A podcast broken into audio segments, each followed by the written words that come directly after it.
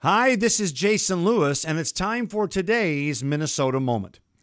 AOC Ilhan Omar, along with the rest of the squad, may be getting all of the attention, but the real story about the radical direction of the party is that every other Democrat is coming along for the ride.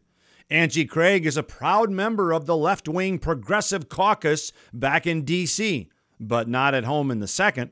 And Minnesota's own accidental senator, Tina Smith, is arguably the most liberal in the country. The former Planned Parenthood executive helped block the Born Alive Abortion Survivors Protection Act, suggesting that medical care for the just born might even amount to inappropriate medical treatment. She gets single digit ratings from taxpayer groups and 100% ratings from government unions. 2020 might just be a reckoning after all. I'm Jason Lewis, and that's today's Minnesota Moment.